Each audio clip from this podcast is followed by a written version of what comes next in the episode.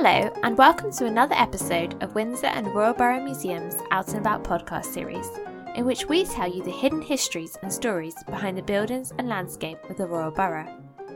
In this episode, we'll be taking you on a journey around central Windsor to discover the histories of pubs in the area. We'll be joined by Gillian Hines, a recent history graduate of Royal Holloway University, who interned with us last summer and helped us with the research for this episode. We're going to start outside Windsor Guildhall, home of Windsor and Royal Borough Museum, and we'll then explore the streets of Guildhall Island before following Thames Street down to the river. But first, find a quiet spot on the corn market of the Guildhall to listen for a few minutes while we explain the development of pubs both nationally and locally. Over to you, Gillian.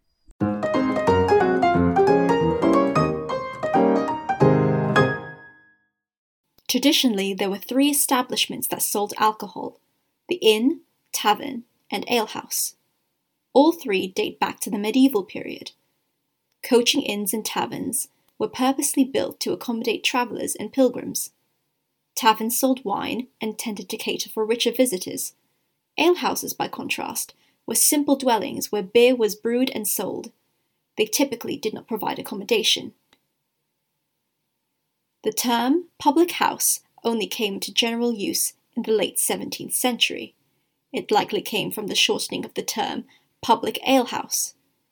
By the mid 19th century, the term pub was used to describe most drinking places, and the pub had begun to emerge as a uniquely working class institution.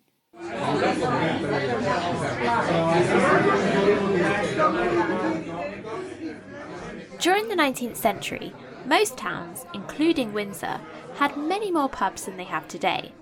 They were places where the working classes spent most of their leisure time. Indeed, the average Victorian man spent up to half of his earnings in a pub.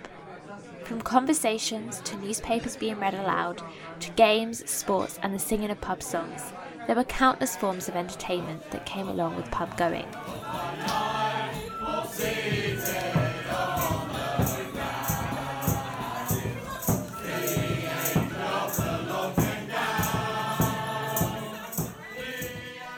Even without the entertainment, it's easy to see why pubs were so popular. We can't forget that people at this time had no heating or electricity at home. Their houses, or in some cases single rooms, were cold and dingy and merely a place to sleep. A pub offered the roar of a constant fire and the amusements necessary to escape the drudgery of everyday living.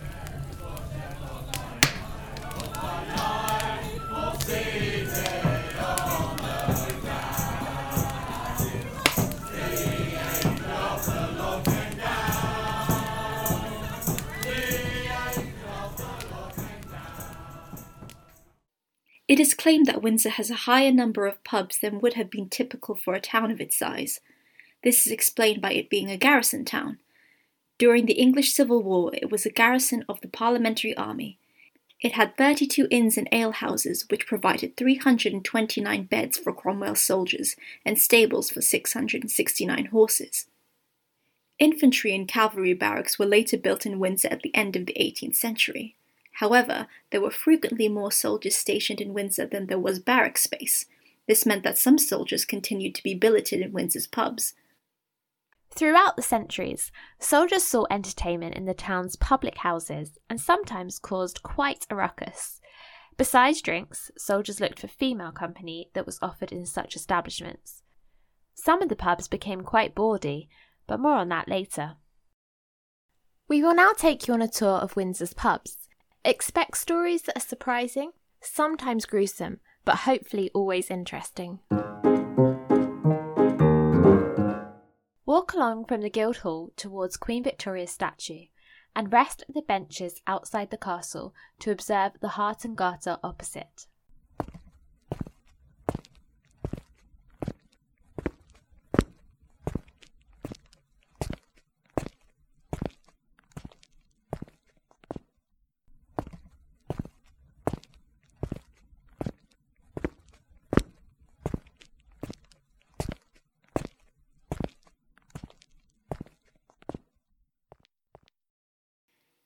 Looking at one of Windsor's oldest surviving establishments.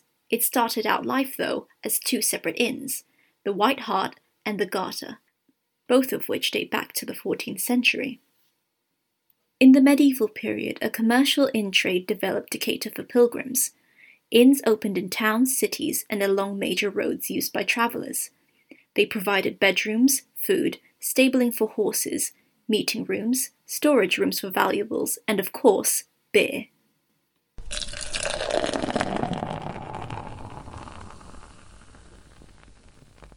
Inns were particularly needed in Windsor, as by the end of the 15th century, the town had become a popular destination for pilgrims visiting St George's Chapel.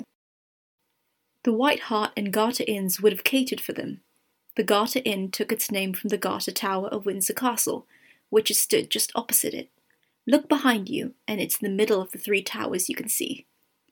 The White Hart Inn also had royal connections, and took its name from the emblem used for Richard II. Walk a little further down Thames Street, and opposite you will see the Duchess of Cambridge pub.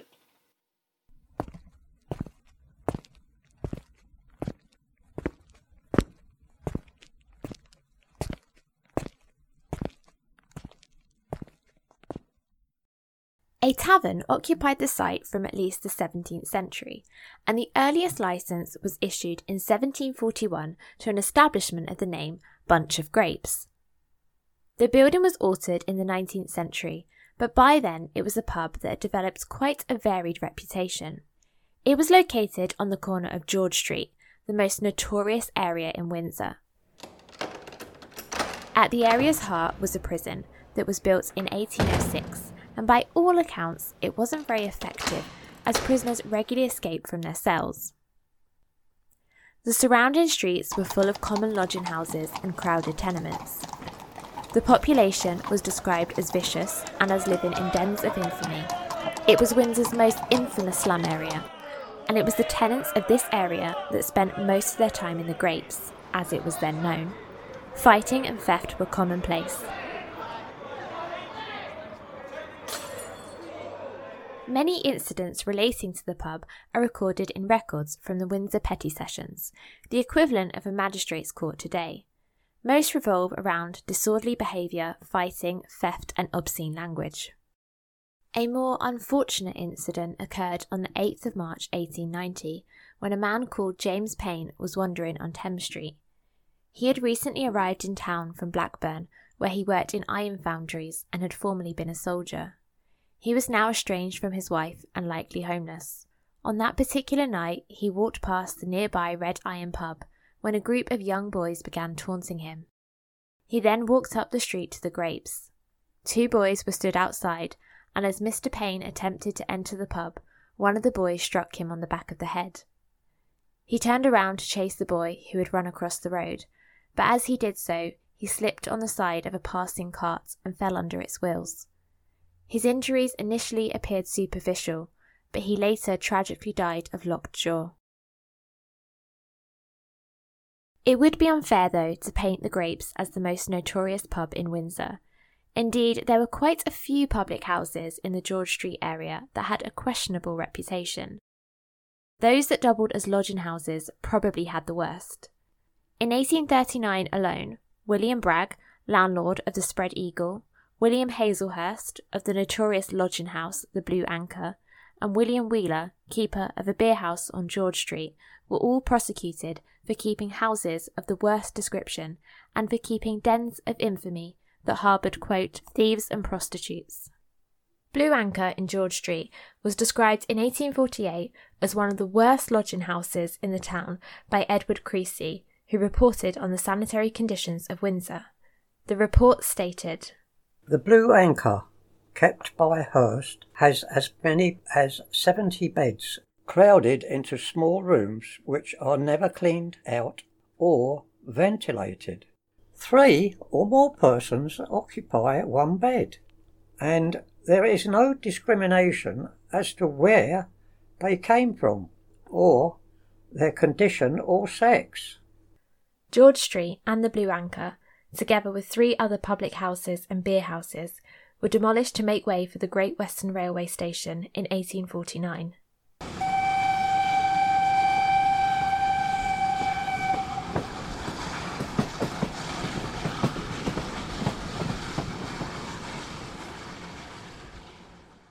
Now return up Thames Street towards Queen Victoria's statue.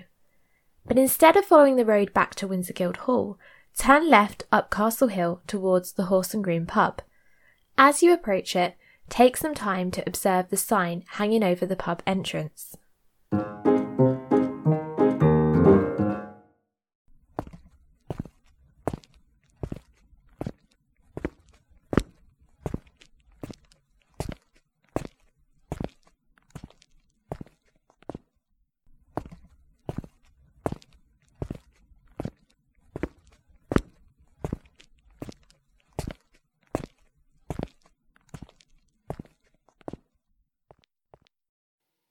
Signs like these were a common sight at pubs, but do you know why? They were used to help people determine which pub was which at a time when most of the population was illiterate. The pictures or symbols on the sign would reflect the name of the pub, and therefore help someone know which pub they were in without the need to read a single word. The pub you are stood outside is called the Horse and Groom, so naturally the sign above you shows a groomsman standing on the rear end of a horse, it is actually Richard II who we have to thank for these hanging signs that are now synonymous with pubs. In 1393, he passed an act that required inns to display a sign with their name on, so that the ale conner, who tested the quality of beer, knew exactly which establishment he was at. Most signs were painted or carved. The names of pubs offer very good clues about the history of the establishment or even the local area. For example, the name Horse and Groom suggests that the pub was originally a coaching inn, i.e., a place where travellers and their horses could stop and rest. Records show that the Horse and Groom was licensed in 1719 to one Peter Tiller as the Rock and Crown, but in all likelihood an inn existed at the site much earlier. Indeed, the building dates back to the 16th and 17th centuries. By the end of the 18th century, the pub was owned by Windsor brewer William Foster, and in 1837 it was taken into the ownership of another brewer, Nevile Reid and Co. Folklore tells of tunnels that lead from the pub's cellars towards the castle. It is said that they were used for various purposes, including smuggling Charles II's mistress, Nell Gwyn, into the castle. However, the cellar is simply just a cellar, and no such tunnels have ever been discovered, though that's not to say that there aren't secret tunnels from the castle leading to elsewhere in the town.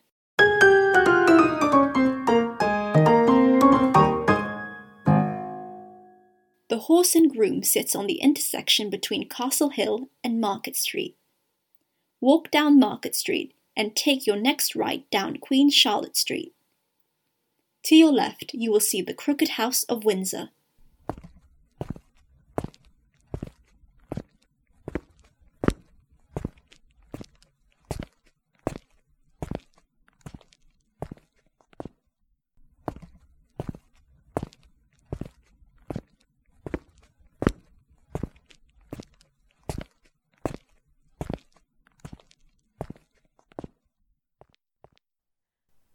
House dates to 1687 and has been many things in its time, including a butcher, a tea house, an antique shop, and most recently, a jewellery shop. But just imagine for a minute that you are back in 1900. At this time, the Crooked House is a beer shop owned by John Cannon and Sons, Royal Brewery. At the front of the shop is a burgundy sign that says John Cannon, Brewer to the Queen. To the left of the shop's entrance is a market stall filled with vegetables and flowers. A woman dressed in black is crouched down picking up produce that has been knocked over. She is bellowing into the street, trying to get you to buy her goods. On, good sir, Opposite you, and just outside the beer house, is a drinking fountain. A young boy is wearing brown trousers and a white shirt and is drinking from it. An elderly man is walking in front of you, dressed all in black with a top hat. He is using a walking cane and is approaching the beer shop.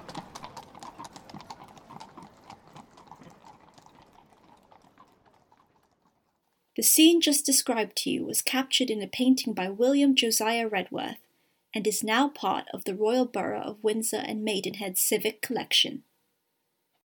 The beer shop operated during the later part of the 19th century and into the early 20th century.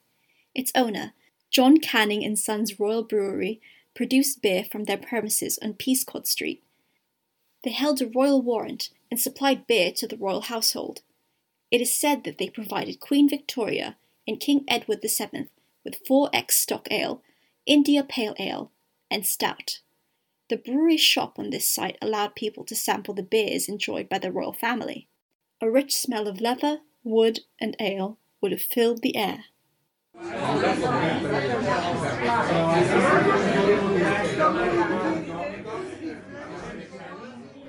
Before we move on to our next stop, take a minute to observe the water fountain in front of you.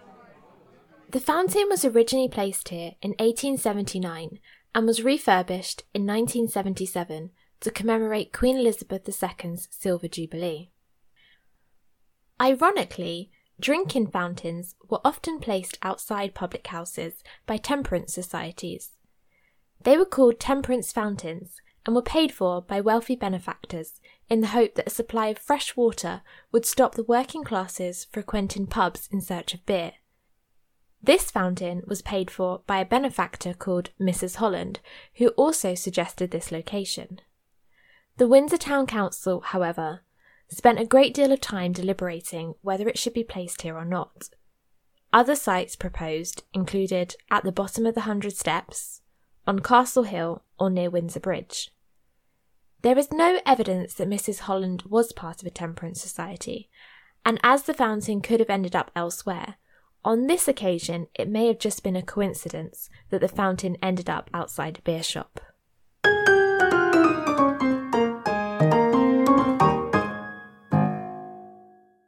For our next stop, walk back along Queen Charlotte Street until you reach the Carpenter's Arms.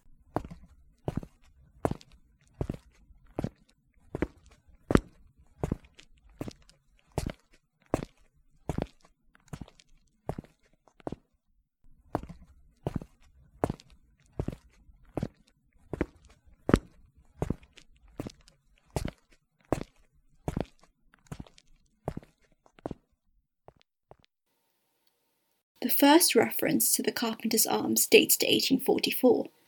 It is named after the tradesmen that drank there. The current building, however, dates from the early 20th century, when Ashby Staines Brewery built a new pub on the site. In the autumn of 1850, the landlord of the Carpenter's Arms was a Mr. Thomas Barton. He became involved in a legal battle with the pub's owner, Nevile Reid & Co., who had tried to terminate Mr. Barton's lease. He refused to leave and galvanized support from locals who were angry at the way in which he has been forced to leave the pub. Eventually, Mr. Barton did leave, but not before getting revenge on the brewery. He took the Carpenter's Arms license with him to his new pub called the Criterion on Peascod Street. He claimed that the Carpenter's Arms had not always enjoyed a license, and it had in fact been lost under the previous owner. Mr. Barton took an advert out in the Windsor and Eton Express on the 19th of October, 1850, to thank the locals for their support. Thomas Barton, late of the Carpenter's Arms, Windsor, begs most sincerely and respectfully to thank his numerous friends for the kind support with which they have favoured him for upwards of four years, and is more especially grateful for their kind sympathy evinced during the recent harsh and oppressive proceedings of Messrs. Nevile Reid and Co. Thomas Barton takes this opportunity of informing his friends that he hopes shortly to be able to resume his business, independent of the firm with which he has so much cause to regret ever having had any connection. Predicaments such as Mr. Barton's became increasingly common in the 19th century, as large breweries began buying up pubs to ensure their beer would be sold there. Pubs who were required to obtain their beer from a particular brewery became known as tied houses. In contrast, pubs not controlled by a brewery became known as free houses. Citizens of Maidenhead petitioned the House of Commons about the tied house system in 1822. They complained that breweries were buying up all local pubs as soon as they went on the market and worked together to fix the prices of beer. They said local people could no longer access reasonably priced beer of good quality. However, no real action was taken to stop the practice.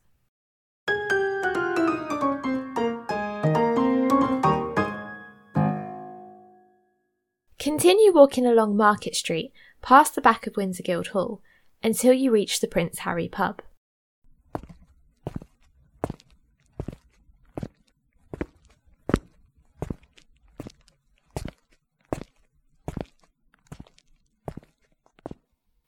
This pub was originally named the Three Tuns and was renamed in 2018 to mark the wedding of the Duke and Duchess of Sussex. In the 18th century, the pub was renowned for selling a drink called Pearl, which is warm or mulled ale with a measure of gin in it.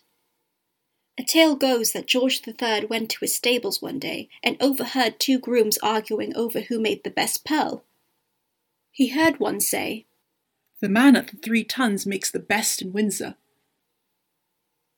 On a separate occasion, when the king arrived at the stables earlier than expected, he found only a stable boy there, who said that the grooms would be back soon. The king, remembering the previous conversation, replied, Then run, boy, run, and say that the king expects them. Run to the Three Tuns. They are sure to be there, for they make the best pearl in Windsor. Turn left from Market Street onto Church Lane.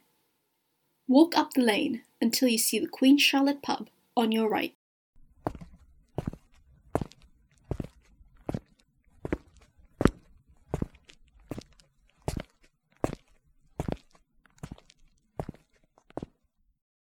Queen Charlotte was originally called the Ship and dates back to at least the early 18th century. The current building was built in the 1820s and is Grade 2 listed. Like most of the pubs in Windsor, it had its fair share of entries in the Windsor Petty Sessions. Perhaps one of the most notable events occurred in 1852 when the pub's potboy, William Davis, who was around 19, tried to set the pub on fire he was released, however, on insufficient evidence for a jail sentence. During the 1950s and 60s, the ship was a meeting place for gay people when homosexuality was illegal. It was also a popular meeting place for soldiers. It is said many well known people frequented the pub, and the pianist, Russ Conway, used to play there for 10 shillings a night before he was famous. In 1937, a human skull was found by workers excavating in a yard behind the ship. And in 2015, whilst digging foundations for a new conservatory, workers found five human skeletons and around 40 other bones. The Thames Valley Archaeological Service believe the bones to be from the parish church that the pub backs onto. There have been changes in the churchyard boundaries over the years. Walk back along Church Lane towards the High Street. We are turning right here, but if you were to turn left and follow High Street towards Park Street, where it meets the entrance to the Long Walk, you will come across the Two Brewers. It is one of the oldest pubs in Windsor, with its first recorded license being granted in 1742. It was established by the owners of one of Windsor's earliest breweries and is one of the few pubs in Windsor that has kept its original name. Now turn right onto Windsor Guildhall's Corn Market and observe the Castle Hotel on the opposite side of the road.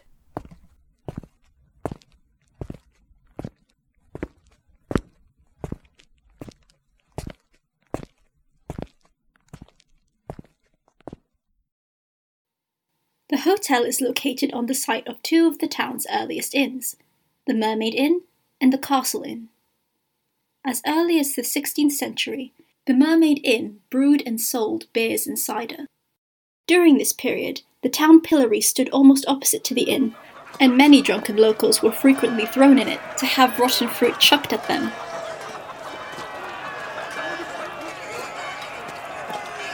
Not exactly the best advert for a pint in your local.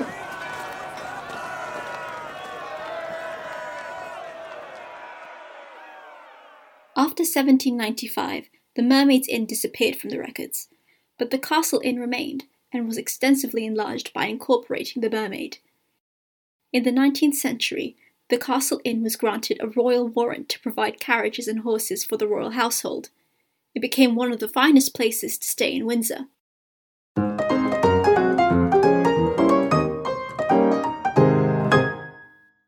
Cross the road and briefly pause at the top of Peascod Street.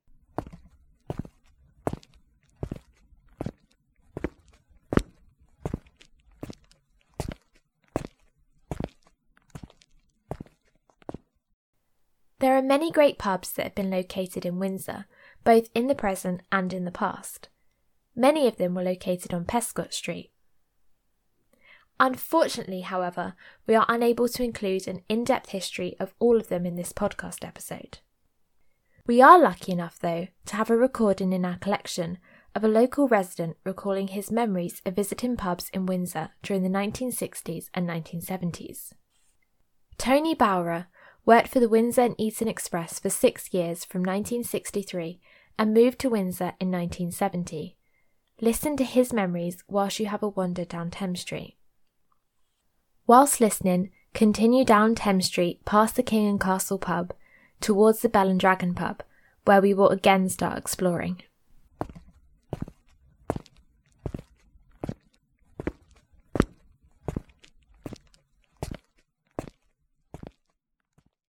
Okay, um, let's continue that. Give it five minutes of um, pubs I remember. Hand and Glove, which is in Alexander Road. Not there anymore. It's the Hong Kong Chinese restaurant.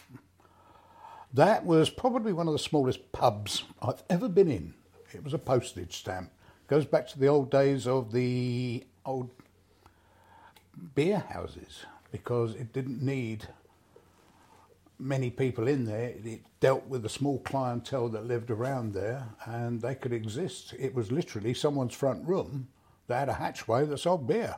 On a couple of chairs and tables. Hey, one pub. That lasted quite a long while, the Hand and Glove, um, before it changed into a restaurant. Um, what's the other one? The Albion in Peascod Street. My father in law knew it as Mary's. He never knew the name of the place other than the fact it had a picture of a ship on the door.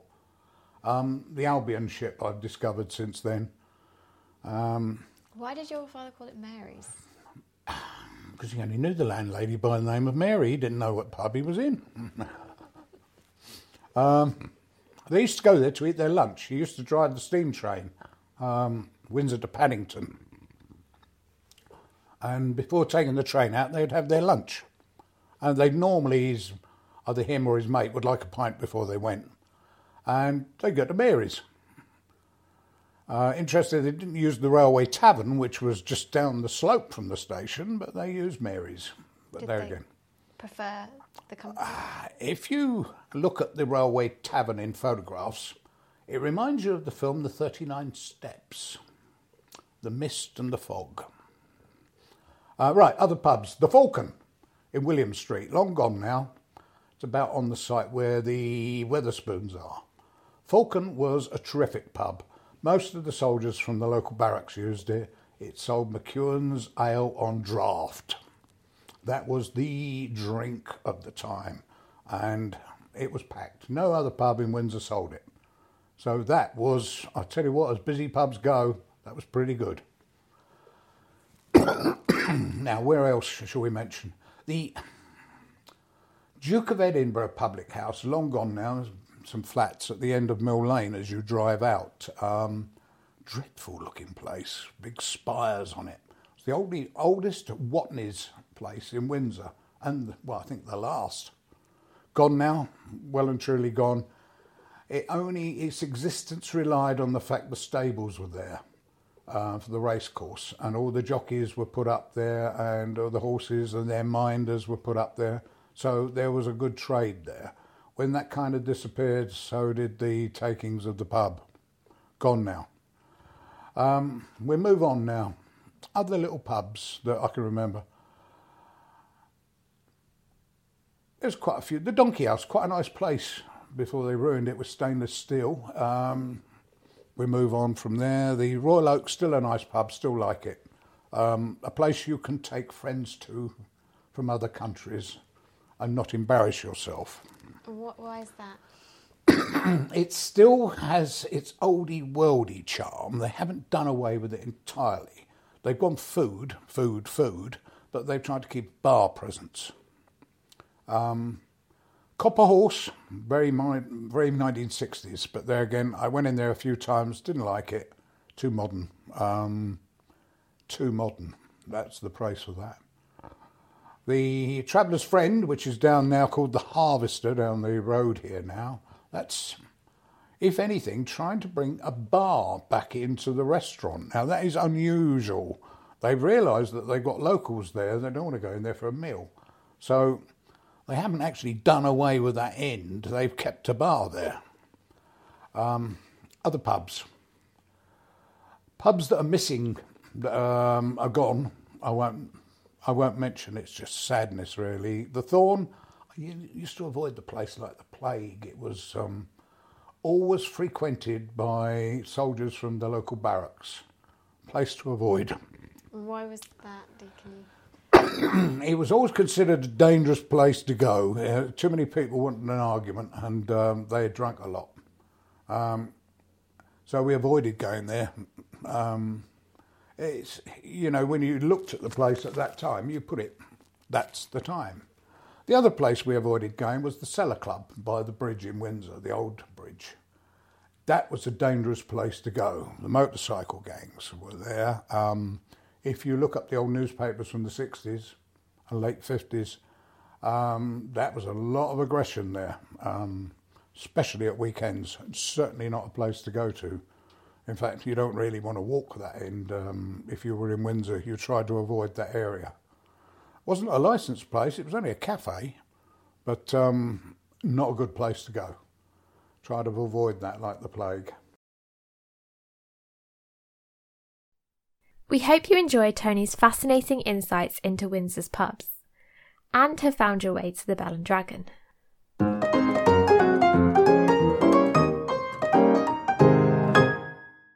The Bell and Dragon is now a restaurant, but it was first opened during the 1830s as the William IV pub and was run by Sam Coombs. The original building goes back to the 17th century, though it has 18th and 19th century alterations.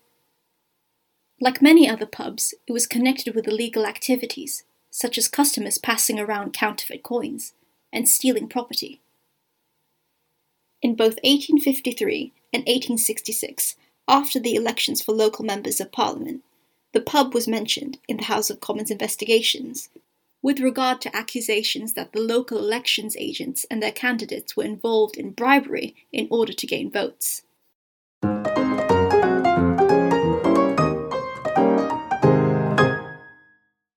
Walk down Datchet Lane towards Windsor and Eton Riverside Station. Opposite you, you will see the Royal Windsor Pub.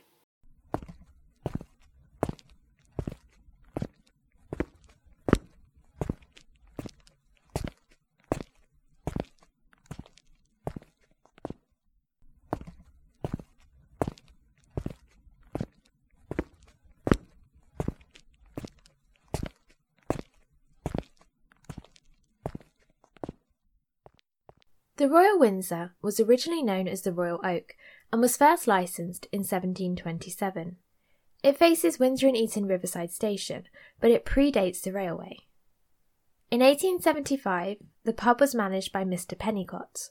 He employed a barmaid called Louisa Axby, who at the time was 22.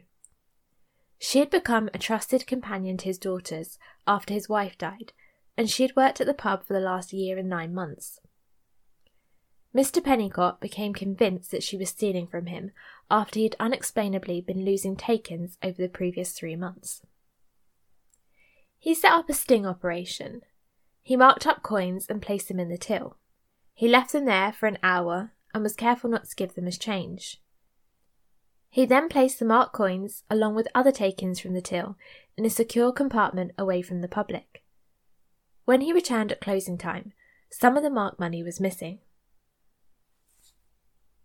The next morning, he called Superintendent Hayes of Windsor Borough Police. The two confronted Louisa as she was coming down the stairs. They demanded to see her purse before she went out. In it, they found a shilling and two shilling piece, both with Mr. Pennicott's mark. At her trial, Louisa pleaded guilty. Her solicitor suggested to the court that her low wages may have compelled her to steal. Mr. Pennicott said she'd never asked for more money, but would have given it to her if she had. He then expressed that he did not want her to be punished further on account of her already having been in prison for six days and her character damaged. The magistrates, however, did not take notice and sentenced her to one month imprisonment with hard labour on the account of her abusing the considerable trust Mr. Pennicott had given her.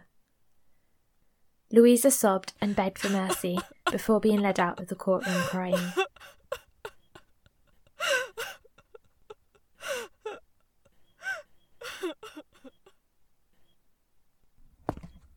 Cross the road towards Riverside Station. Follow the street opposite called Farmyard until you reach the river. On your right, the Boatman pub will appear.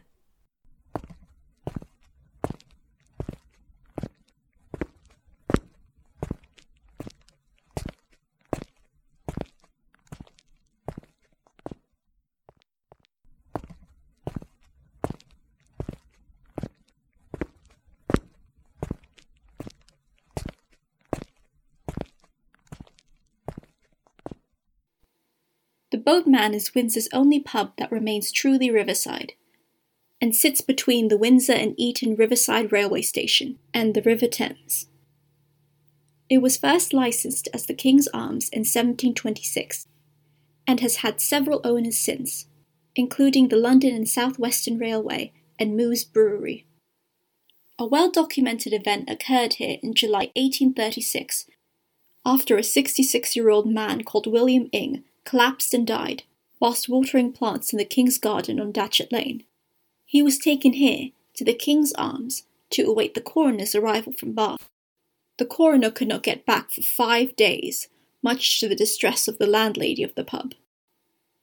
The body had become increasingly offensive, as reported by the Windsor and Eton Express, and the landlady, on account of having to accommodate the body, had become, quote, exceedingly indignant. The coroner expressed deep regret at the inquest of his delay, before the attending surgeon explained that Mr. Ing had likely died of a stroke. The jury returned a verdict of died by the visitation of God, and the body was interned immediately afterwards. Although this might seem like a bizarre situation to us, coroner's inquests were frequently held in pubs. In fact, pubs were at the centre of local justice administration during the 18th and 19th centuries. Pubs often had readily available large, private indoor rooms located at the back or upstairs. They were perfect for inquests and petty sessions, which were the forerunner of magistrates' courts. Indeed, local justice was good business for the landlord. They would get paid for use of the room, and many curious locals would come in to see what was happening and no doubt stop to quench their thirst too. So, depending on the day of the week, you could find yourself in your local watching pints being served. Or, well, justice.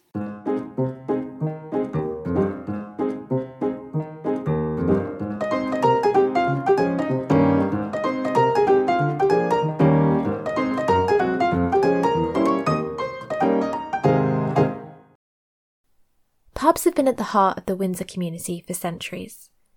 The business of the town was conducted in them, from public meetings to inquests, and they were the go to place to escape the drudgery of everyday life.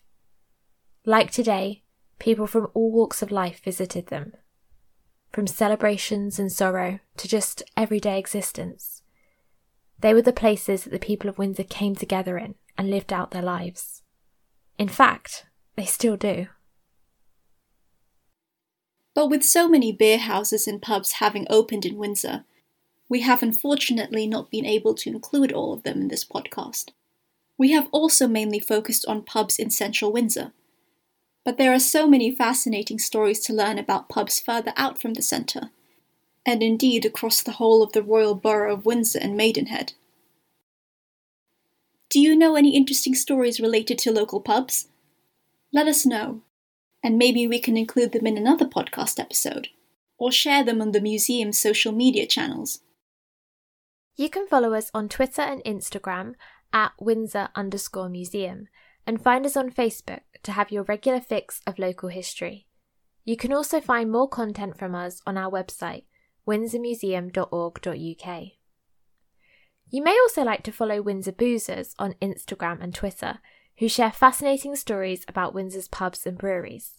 We would also like to thank them for reading over the script for this episode. Thank you for listening and look out for the next instalment in our series, when we will again be going about the borough in search of hidden histories.